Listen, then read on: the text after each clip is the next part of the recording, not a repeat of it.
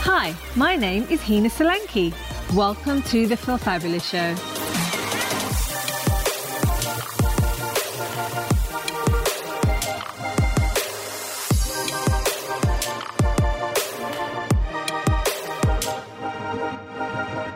Hello, listeners, and welcome to this Mastering the Game of Life podcast episode. And I say Mastering the Game of Life podcast episode, actually, that's only half the truth. I'm not going to elaborate, I'm not going to go any further, but I'm going to introduce a lady called Hina Solanki, and Hina's going to tell us why I've just said what I've said. Hina, a very, very warm welcome to you. Thank you so much, Paul. It's lovely to be here again with you. My podcast is the Feel Fabulous podcast. So Paul and I have actually joined up and we're doing a mini-series of the human needs. And today we're going to kick off on our third one, which is significance. So we've covered certainty, we've covered variety, and today we're going to talk about significance. So where do we start with this one, listeners? Significance. I think it might be worth taking a couple of moments on a previous episode when we set the foundation around, you know, I certainly shared and Hina shared around how we become significant in our lives by doing what we did in our respective situations. And if I could be allowed to just sort of reshare very briefly what mine was around, I met my need for significance in a very, very negative way. I met it through copious amounts, addicted amounts of the demon drink. So, Hina, where do we take this? Where do we take this whole kind of rich dance that undoubtedly will unfold around significance? Right, so I just wanted to talk about significance in general for a little while, and then I really thought it would be great if we could home in on how significance affects everybody in different ways and in different parts of our lives. So significance really is the quality of being worthy and special. Everyone is different, so everyone wants to feel special in some way. So significance isn't as a desire as such, but it's a need that we can't live without, basically. And we need to feel just different and feel unique. So significance for me, I would say there's been so many different parts of my life that it's really come into. And I, from childhood, out of, three of us siblings, who you kind of almost exert yourself to feel special and be the one that's, more significant than the other, the one that's, the pleaser. It starts significance for us to want and desire significance in our lives. I feel it starts from the day we're born. When you're a baby, little baby, you do something and they smile and laugh, and then you do it again and it happens again. And that's all significance. So we've got lots of time and we're going to cover lots, but Paul, what does significant feel or mean to you? That has took me probably the biggest part of my life to be able to answer that in 2 seconds flat. Mm-hmm. And I'll, by three words, being I am. Oh, yes. Being I am. And the outside world... Oh, Paul, what does that mean? What it means for me is I'm in my own peace. I'm in my own space. And I'm very significant in my world. So, am I on a world stage shouting this or shouting that or proclaiming this or proclaiming? No, I'm not. Not that there's anything wrong with that. I mean, that's, there's no judgment on that at all, listeners. But for me, it's that stillness, that peace of who am I? Who am I? And Hina and I spoke off air. We used many examples of life, our rich tapestry of life that we've both undergone.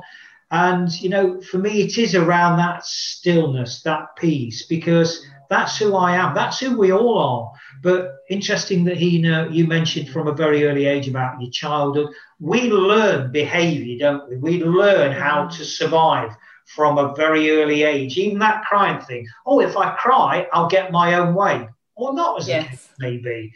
But for me, it's just the opposite. And as I say, I think it's that it's took me decades to learn that. But when you pass it on, you can pass it on in a second. And I wish somebody had sort of guided me in that direction many, many moons ago. But then again, would I be who I am today? So that's what significance is for me. Yeah, absolutely. Yeah, I mean, I never look back, and I definitely think whatever we've gone through, whatever path we've had to cross, it's made us who we are today. So I never have regrets on where I, you know, have been or what's happened. But, you know, no matter how damaging or how much it scarred me. But significance, if I go back to, yes, generalizing as a child, we want that attention. And then for me, after that, into my teens, it was very much about me being compared to my brother and sister, and maybe not being, let's say, as successful or as driven, or knowing in which direction they were going. Well, they knew, but I didn't know. So I was finding it a little bit difficult and not really standing out as much anymore, and not feeling very significant, because I was kind of, you know, told that, you know, oh, you won't be able to do that, or you won't be able to do that. So therefore, that from that age, that is still in me, and it drives me to always be able to achieve. So that's made me definitely be an achiever. So again, you know, you spoke earlier about you're either all in or you're not, you know, so you really go for it. And actually, I'm very much the same. I, you know, if I'm doing something, or I've got something I'm working on, I put my heart and soul into it, whatever it is, and I absolutely give it my best shot.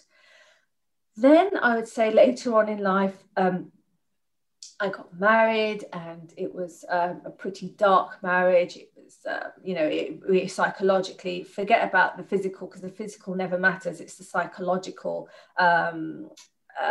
darkness that you might walk away that actually haunts you for a lot longer, because bruises heal, but the psychological effects of things obviously don't.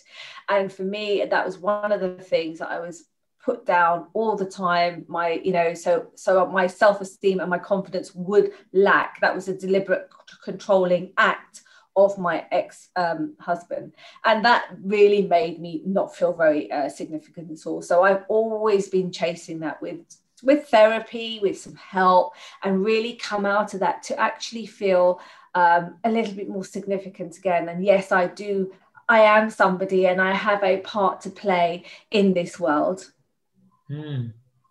Yeah, and I can massively resonate with that, because as I've said, listeners, you know, we will, every single one of us, no exceptions, we will meet that need for significance one way or the other.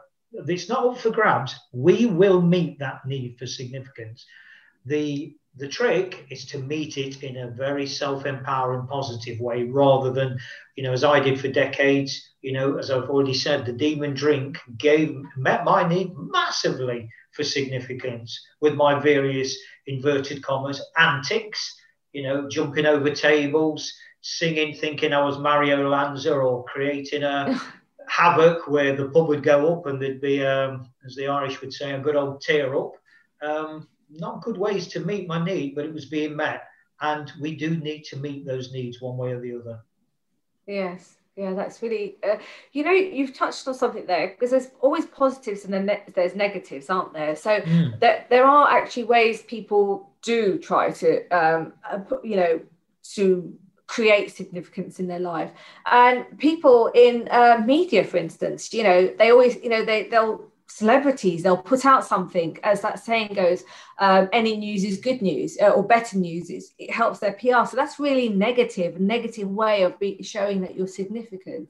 And bullies, controlling people, as I mentioned earlier, from an ex-partner, they're all negatives, but there are positives as well. So, you know, how can you feel significant then? What does one do to feel significant in this world and play a part in a positive way? What kind of examples could you give there?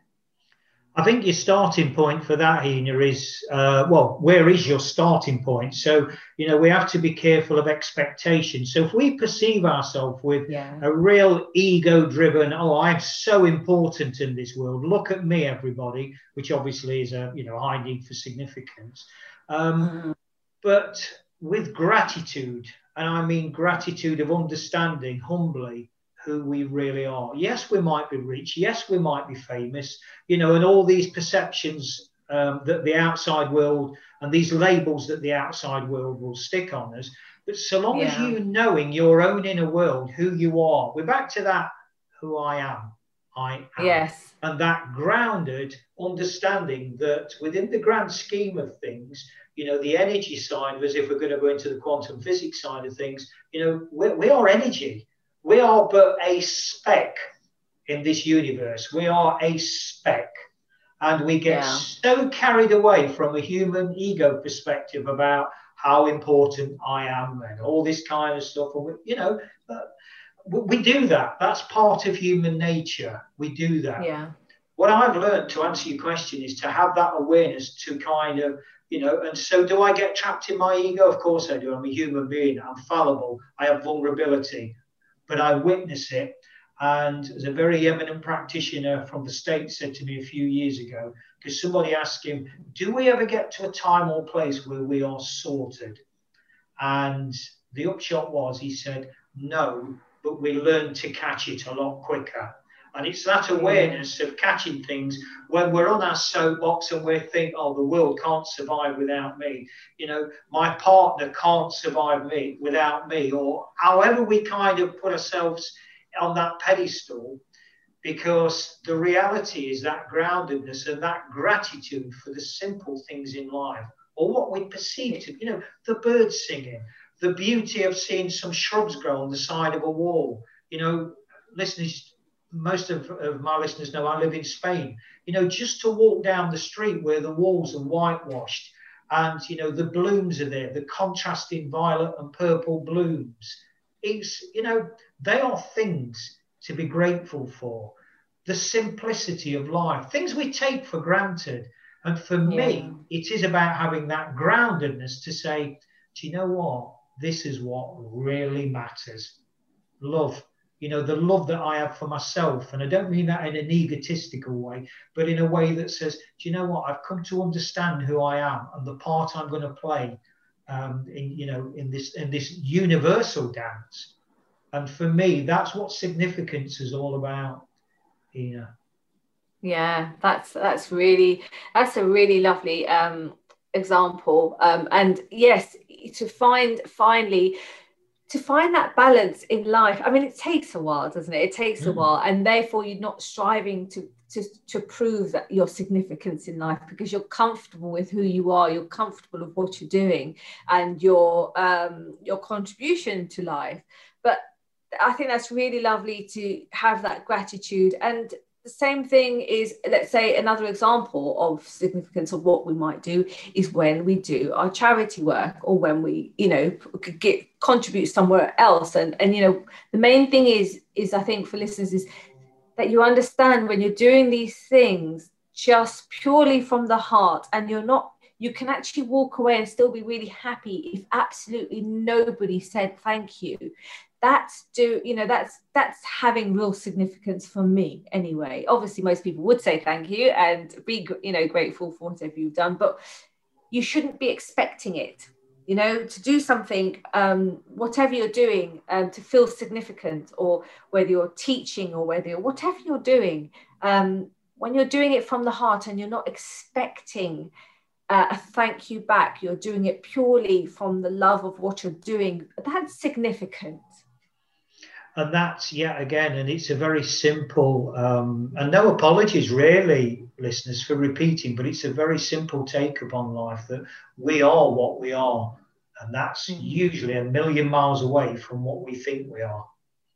Yeah. Because we're so conditioned to survive. You know, life gets in the way. You know, certainly from my own darker existence, some of the rhetoric that I was indoctrinated with was kill or be killed. And I'm quoting verbatim there, kill or be killed.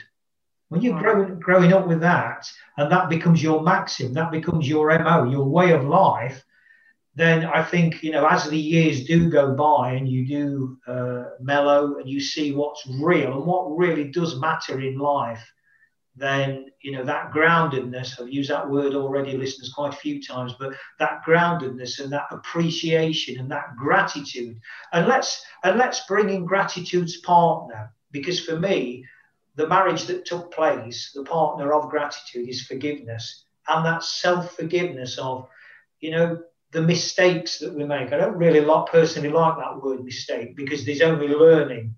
But I'm going to play, I'm going to flirt with it. I want to dance with it a little bit, because most of them understand that forgiveness. And I could never forgive him or her for that. Well, actually, you're not forgiving him or her. You're forgiving you. It's about you moving on and you taking control back and you having that piece of, you know, within your life. So gratitude and forgiveness kind of go hand in hand. And there's a whole different debate about which one comes first. A very good friend of mine wrote a book, two very good friends of mine actually, co-authored a book called Gratitude Plus Forgiveness Times Love Equals Happiness. And I actually said to them that surely the forgiveness comes first. By forgiveness, does that not then create the space for gratitude? Now, that's the kind of debate that you could, you know, who's right and who's wrong? I don't know. It's there is no right and there is no wrong. It's, you know, it just is what it is. And we all have different perceptions. Yeah. Yeah. That's really lovely, actually. And of course, it can come into different it can come in at different places for different people. So, you know, gratitude might come first for somebody. Forgiveness might come in. I think it's everybody's situations are different. But I think it's a lovely place to be when you have that significance in your life, but you're not having to absolutely go out of your way to find it. It's just, it's so natural and it's part of you, and that's your part into society or your community or your family or your friends. You know, it's just having some significance and making. We're not saying making a change. When we're saying we're making a change, you could be in a supermarket and you've helped somebody get something off a shelf that's higher. You know, that's a significant thing to do. That's the really lovely thing to do. That is significant. And that has had a significant effect on the person you've just helped. Absolutely. And, you know, that's just one small, but very, as you say, Hina, very, very good example. You know, because to, you know, for whoever, you know, that is a very good example. And people sometimes say, yeah, but you know what, it's not big enough to make an impact. So my retort on that is, so everything that you do in life then, you know, let's kind of flirt with contribution a bit. Everything you do in life then, you contribute, it's got to be on a monumental scale, has it? It's got to be that massive. But yeah, well, you know, really, yeah, to make a difference. So the small things don't matter. Well, not really, no. Okay, you try putting a pebble in your shoe and walking around all day and tell me then that small things don't matter. Oh, I love that. That's really good. That's really good. Absolutely. I think, you know, they say, let's pray for world peace or whatever. It's the collective unity that adds up. So whether whatever you're doing towards something, it's collective, isn't it? So it does add up and it makes that difference together. Yeah, it's about, and I know, you know, I'm talking with a like-minded soul here, but it's around, you know, we flirted on previous conversations around, you know, affirmations, visualizations, intentions, and it is. So, you know, listeners, I'm sure at some time or other, we've all heard that cliche of just be careful what you wish for, because it just might come. And how many times has that happened in our lives? You know, another one, there's no free rides. Be careful what seed you plant and all that kind of, you know, well, cliche stuff. But isn't it interesting how it does come back? It's certainly come back in my life. And sometimes decades later where there's been a, just let's say a payback. There's no free rides in this life. So, you know, setting that intention and being of, you know, of good heart is, you know, you're being good and true to yourself. Yeah, absolutely. Absolutely. I just think it's a really, really valid point. You touched on energy earlier, the word energy, and actually we haven't talked an awful lot about energy, but you just touched on it there. But that is the energy, isn't it? It's what you put out. And you said,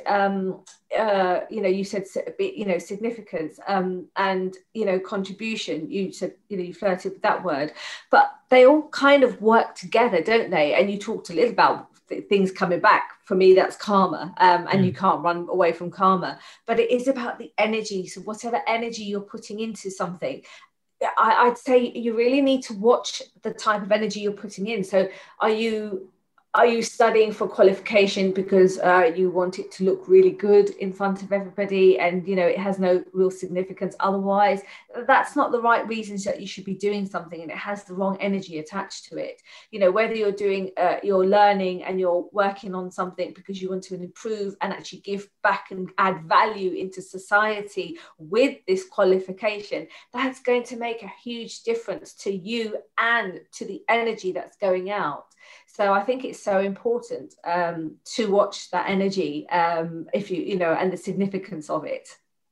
Otherwise, it could actually just bounce back and hit you back in a bad way.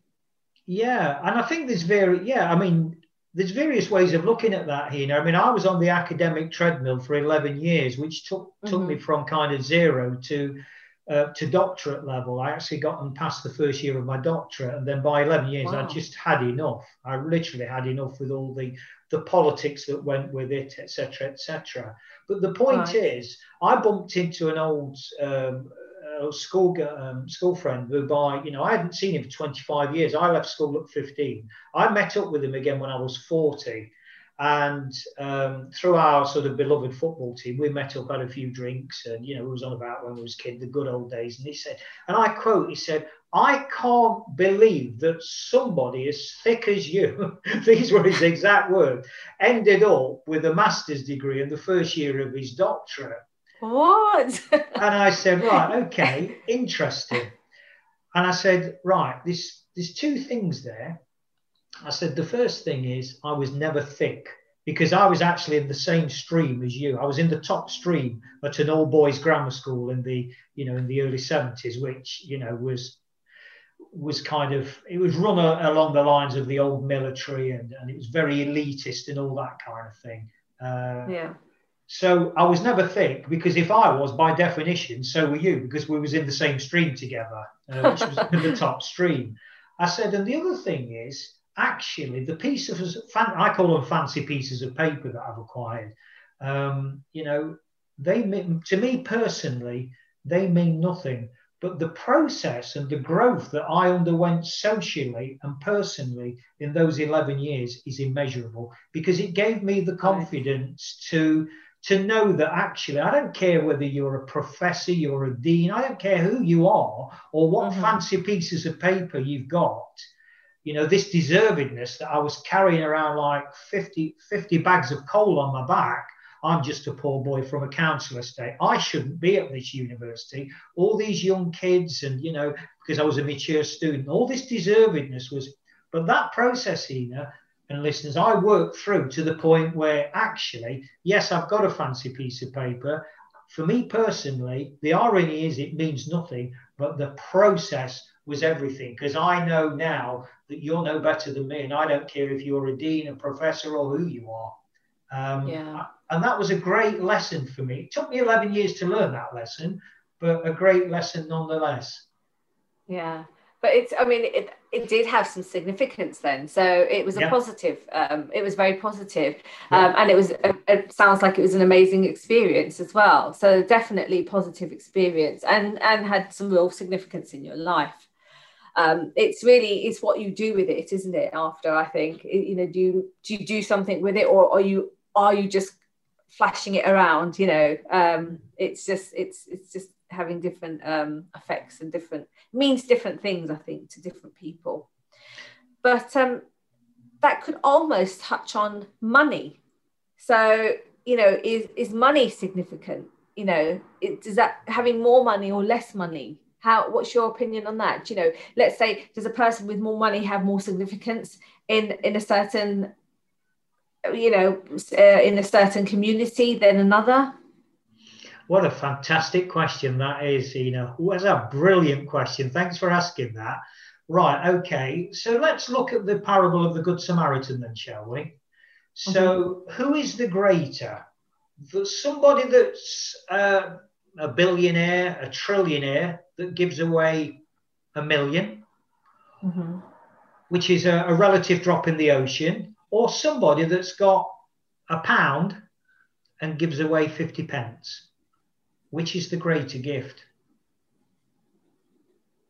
I think they're both equal. I absolutely think they're both equal because they both have significance. Obviously, the greater amount of money is going to have more significance in whatever the project that it's going towards because it's been funded. But individually, they're both as significant as one another and will have probably the same impact on each, each soul as well. For me, certainly, if I've only got, I contribute to a lot of charities. Not a lot because that's all I can give, but I know that I'm doing something and it makes me feel significant to be doing that, and opposed to somebody who might be adding £1 million into a charity. So the point I was trying to make there is to answer your question. I mean, there again, to quote Tom Peters, one of the great American quality gurus, perception is all there is. If you gave that answer, that's based on your truth and your model of the world, Hina, will that resonate with me or another or, 1,000 people in the room? We might all give different answers. Which one's right? All of them. Yes. All of them. Yeah, absolutely. But to go back to your kind of mainstream question around the power of money, and let's use yet again, I like throwing cliches out there. Apparently, let's use that word should or shouldn't. Podcast hosts shouldn't use language, and cliches that involve cliches. Well, I'm going to, let's kind of fly in the face of that one and offer another cliche, listeners, that says money is the root of all evil. Evil. Oh. Evil. Where did that word come from? Evil. I haven't heard that for a long time. Yeah. Is it? Well, the reality is money is just an exchange. It's an energy. The only significance it has is the significance we choose to give it. It's as simple as that. Remember in a previous podcast, I used the example of the football match. All events in life are neutral. And a team in red plays a team in blue. One of them wins 1-0.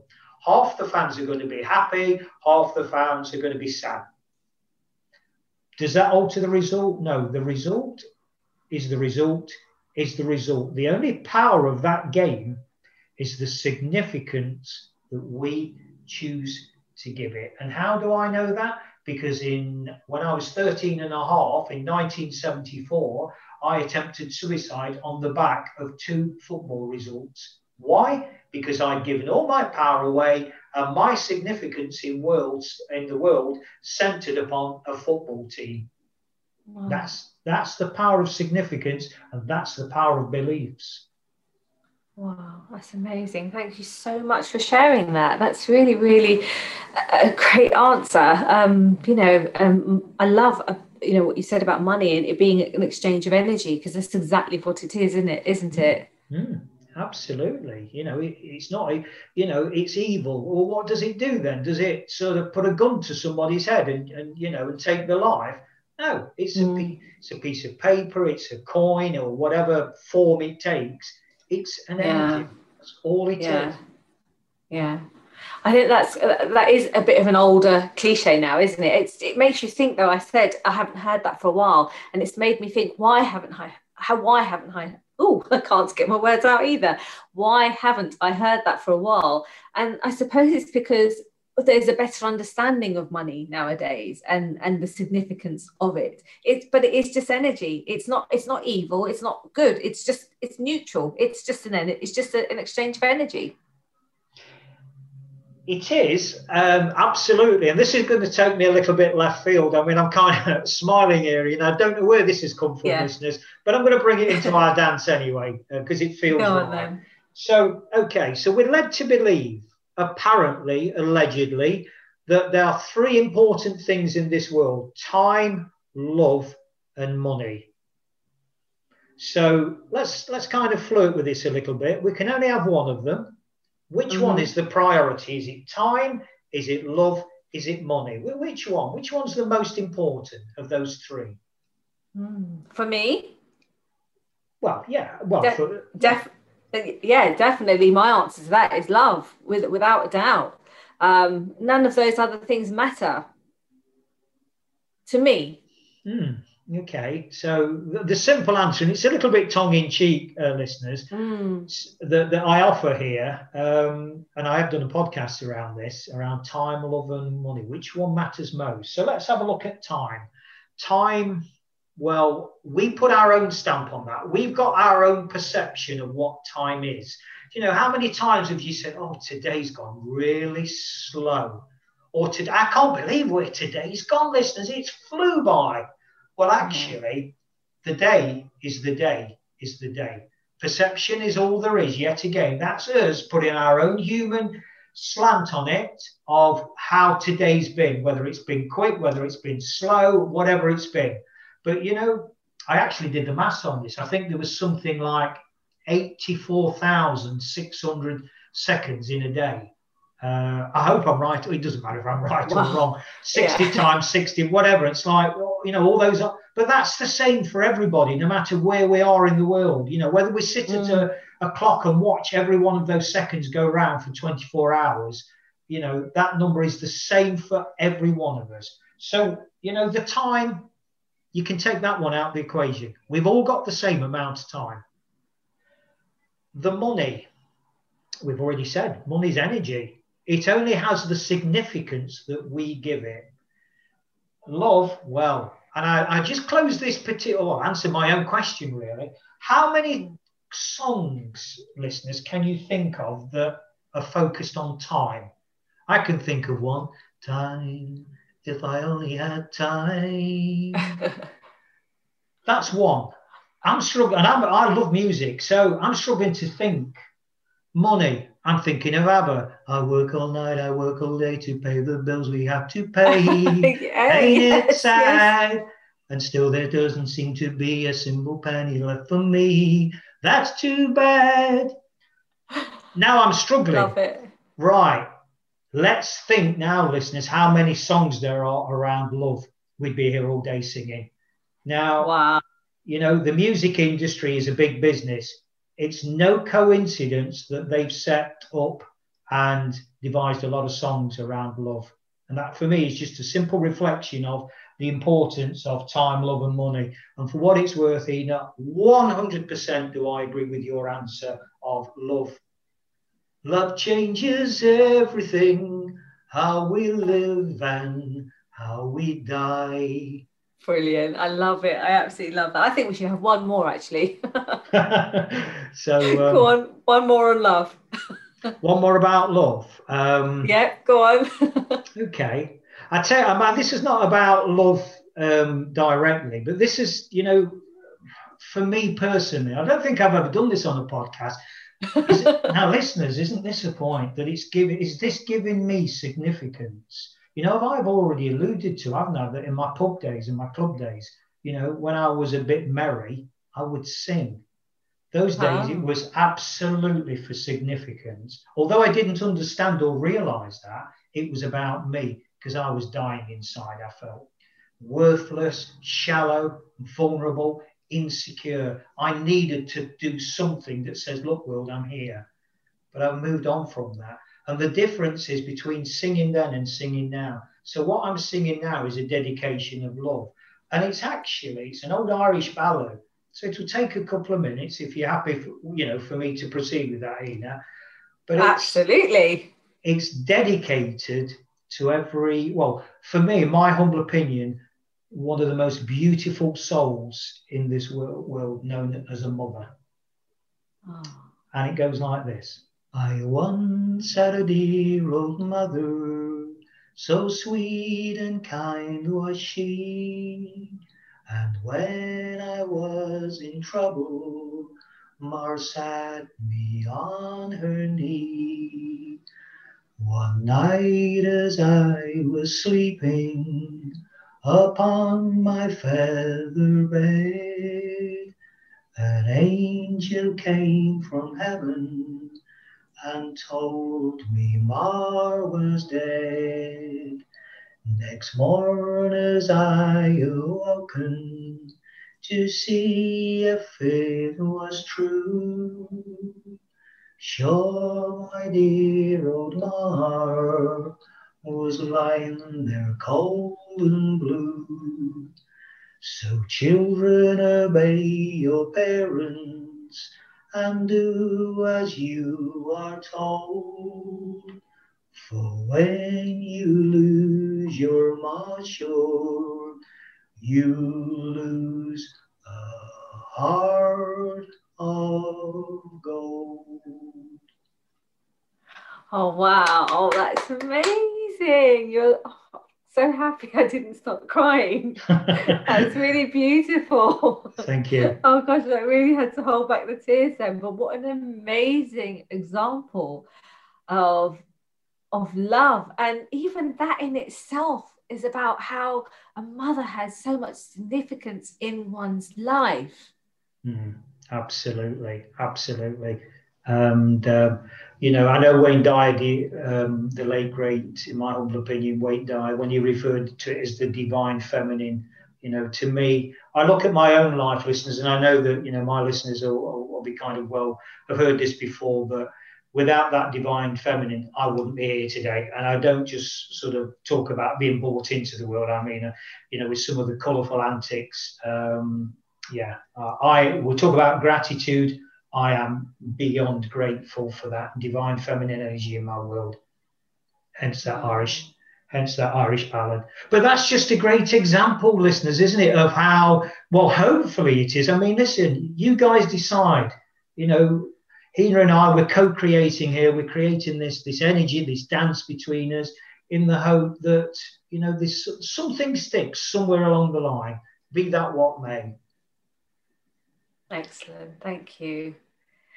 Thank you so much. So I feel, Hina, have we not? We've got to that time of proceedings. Proceedings, you make it sound like a formal agenda, Paul. Where you know, I ask you, I invite you in to share your contact details. Ask, you know, to how can people get in touch with you? Sure, listeners. For obviously the listeners on Paul's podcast, you can find me on Feel Fabulous Podcast. You can find me on Facebook, Instagram at Hina Solanki, and I'll be more than happy for you to join me there. Super. And Paul, how can my listeners find you? Quite simply, www.paul-low.com. That's got references to this Mastering the Game of Life podcast. These episodes, the various books that I've been involved with, and all of the bits and pieces which may or may not take your fancy. So yeah, on the website there. Lovely. Thank you very much. And next week, listeners, we are going to be talking about love and connection, and I'm really excited about that one because I think that's a big one. I better polish up on my ballads then, listeners. Thank you. Thanks for tuning in. Bye now. And that's goodbye to Hina. Thank you, Hina, so much. And all that remains now, listeners, is for me to, on this note of love, ironically, that Hina kind of led us off the dance floor with, by saying, remember, mastering the game of life starts by embracing our hearts.